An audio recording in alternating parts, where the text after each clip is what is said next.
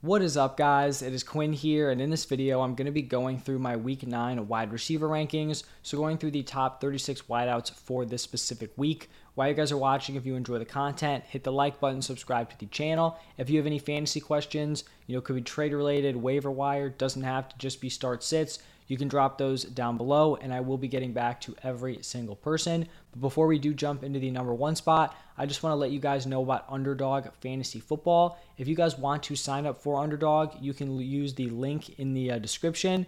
They will double your first deposit up to $100 and they have some, you know, pretty solid weekly drafts if you want to have, you know, a fantasy team for one specific week. They also have player props. One player prop that I'm looking at this week for the Thursday night football game is the Miles Sanders seven and a half receiving yards. I'm looking at the under on that one. Seven and a half may seem like an easy number to hit, but he has actually gone under that in two out of seven games.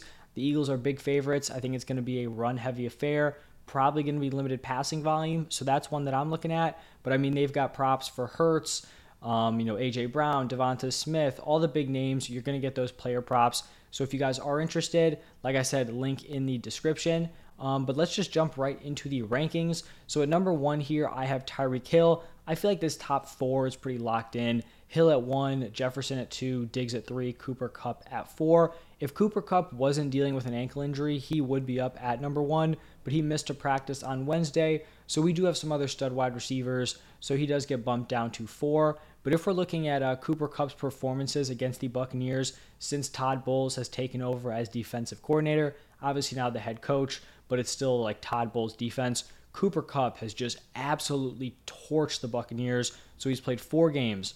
He had a game with 15 targets, 9 for 121 and a touchdown. He had a 13 target game with 11 receptions for 145 yards, a 12 target game where he went 9 for 96 and 2 touchdowns, and then the fourth and final game was, I believe, the playoff game 11 targets, 9 for 183, and a touchdown. So he's basically a lock to go off. If he's playing in this game, I mean, you're starting him anyway, but if he is healthy, you should be expecting a massive performance out of Cooper Kupp. At five, I have Davante Adams. I'm not really fading away from his, you know, like illness game. I feel like it's just a fluky thing. I think he'll be, you know, back to his normal Davante Adams self here in week nine. At number six, I have Tee Higgins.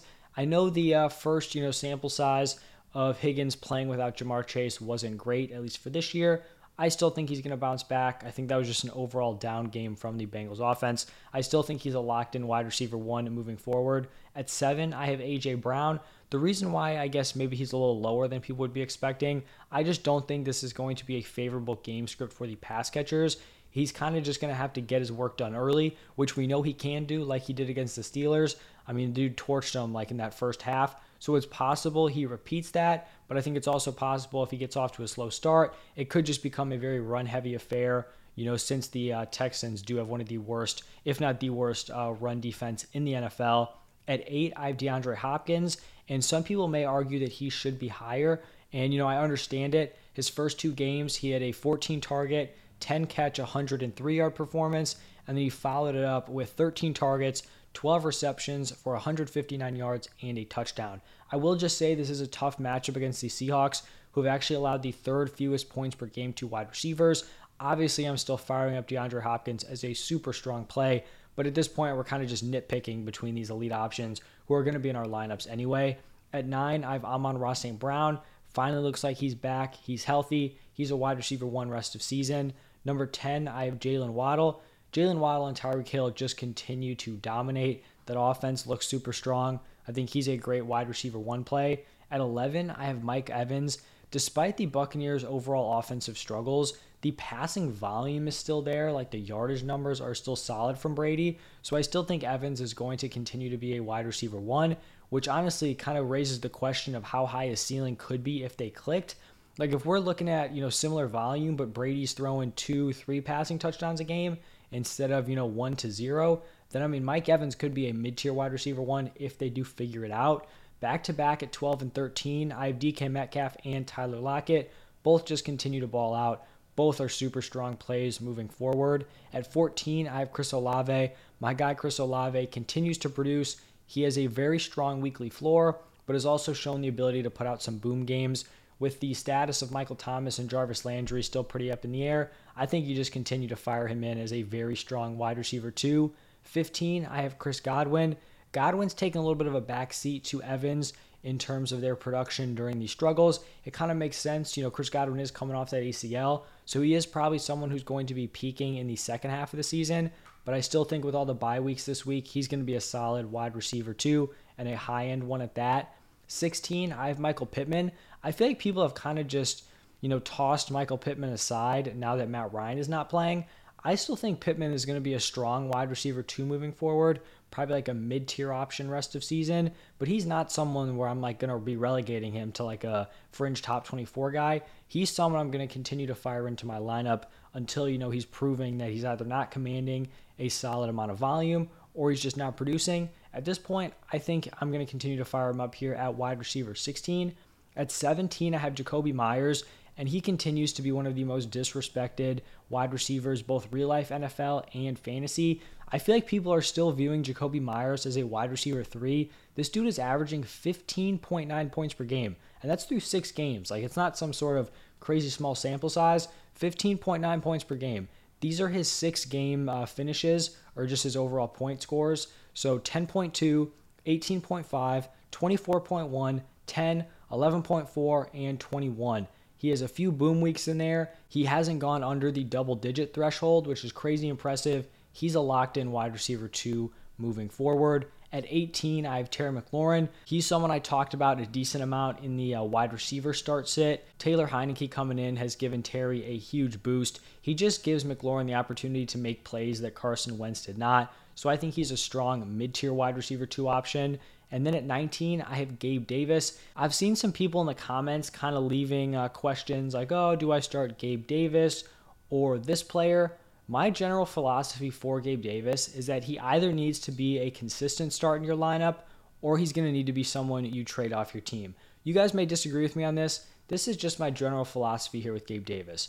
For Davis, we know he is a crazy high ceiling, crazy low floor type of play. So in my mind, we just have to accept that that's what we're dealing with. He's like a Mike Williams from last year. So we're playing him in our lineup. We're going to get the week where he puts up 30. We're also going to get the week where he puts up 4.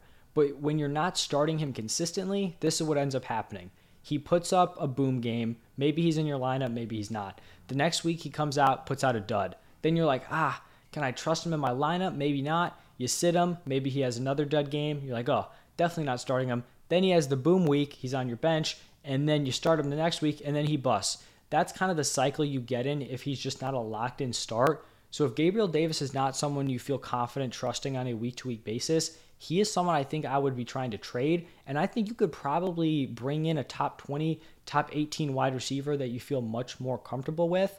So I just think, you know, I would throw that out there because I have seen some people, you know, debating on starting Gabriel Davis. If you're not someone who wants to tolerate a lot of weekly risk, which isn't like, you know, a good or bad thing, it's just, you know, everyone likes to play the game differently. If you do not like to tolerate that risk, he would be someone that I'm trying to move off of because I don't think he's going to all of a sudden develop, you know, a crazy high floor. That's just not what his role is in this offense.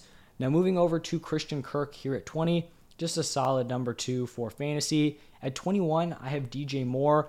Uh, some people may think this is low. I feel like this is kind of appropriate. We've seen PJ Walker come in and just be a massive upgrade for DJ Moore. In the two games with Walker as the starter, Moore has a 7 for 69 and a touchdown game, and then a 6 for 152 and a touchdown. He saw double digit targets in both of those games after only seeing double digit targets once in the first six weeks. So I think he's going to be a locked in wide receiver two moving forward. I'm not going to say I'm completely bought in. Like, I'm obviously going to be expecting to see some regression here, but I do think, you know, it's clear at this point. The quarterback situation now going to Walker is a massive upgrade from what he had. I think we can all agree on that. At 22, I have Tyler Boyd. I talked about it with T. Higgins. You know, the Bengals were underwhelming in their first game without Chase. I still think Boyd is going to be a solid wide receiver, two, as the Bengals number two. At 23, I have Devonta Smith. He's in an interesting spot here, you know, going up against the Texans. Wouldn't say it's an ideal matchup for the wide receivers for the same reasons I talked about with A.J. Brown, but I still think this week with all the byes, it's like a back end wide receiver, two. 24, I have Juju. There's a lot of, you know, cooks in the kitchen in that uh, Chiefs wide receiver room. But at this point, Juju is still kind of holding those guys off. Heading into the bye, he had a few monster games in a row. So I like him here as a top 24 option. At 25, I have Allen Lazard. It's still kind of iffy on whether or not he is going to be able to suit up for this game. I think if he's fully healthy, you could probably bump him up a spot or two, but somewhere in this like fringe top 24 area, I feel like, you know, is fair. 26, Adam Thielen just seems like a safe wide receiver three this week. At 27, I have Josh Palmer. You guys may have noticed that I did not have Keenan Allen, you know, early on in these rankings. It's not even looking great that he's going to play this week, which is very, very concerning. He didn't practice, and they basically came out, uh, didn't practice on Wednesday, and they basically came out and said, like, yeah, the injury isn't reacting the way we expected, it's it's not good. I mean, the dude has missed an insane amount of time. He comes back, doesn't play a full game. He has the bye week, and he's still not ready to go. Like it's not great. Mike Williams, we know is going to be out, so Palmer could be stepping in as the wide receiver one. And you know, some people may think he's just going to command a ton of volume. It could be a tough spot for him, but I think you know, high end wide receiver three is probably where he belongs, assuming that Keenan Allen is out. And then 28, I have Curtis Samuel. You know, I think uh, McLaurin has separated himself at this point with the upgraded quarterback with Heinicke, at least fantasy wise. And then 29, Rondale Moore, seeing a solid amount of snaps. He's running the clear wide receiver two outs for that offense. Tough matchup against the Seahawks, but still, you know, like a flex play, wide receiver three option. 30, I have Garrett Wilson. Wilson has definitely kind of become the beneficiary of a lot of the turmoil in this Jets wide receiver room. You've got Elijah Moore requesting the trade, now not, you know, playing a ton, getting out snapped by Denzel Mims, which is just wild. And then you have Corey Davis, who has missed some time. So if Garrett Wilson can kind of, you know, stay as the clear cut number one, I think he does have some fantasy value. 31, we have Brandin Cooks. It looked like Cooks was going to get traded. It seems like he wanted to get traded. And then now he has, you know, missed, I believe, back to back practices for personal reasons. So we don't even know what's going on here with his status heading into week nine. So just a situation we'll have to monitor. And then just kind of, you know, rapid firing through these last few names. Darnell Mooney at 32, put together some decent games. Uh, Justin Fields, you know, definitely playing a little bit better as a passer, seeing some more volume. Romeo Doubs here at 33. We'll see what happens with Lazard. That would definitely impact his, uh, you know, value this week.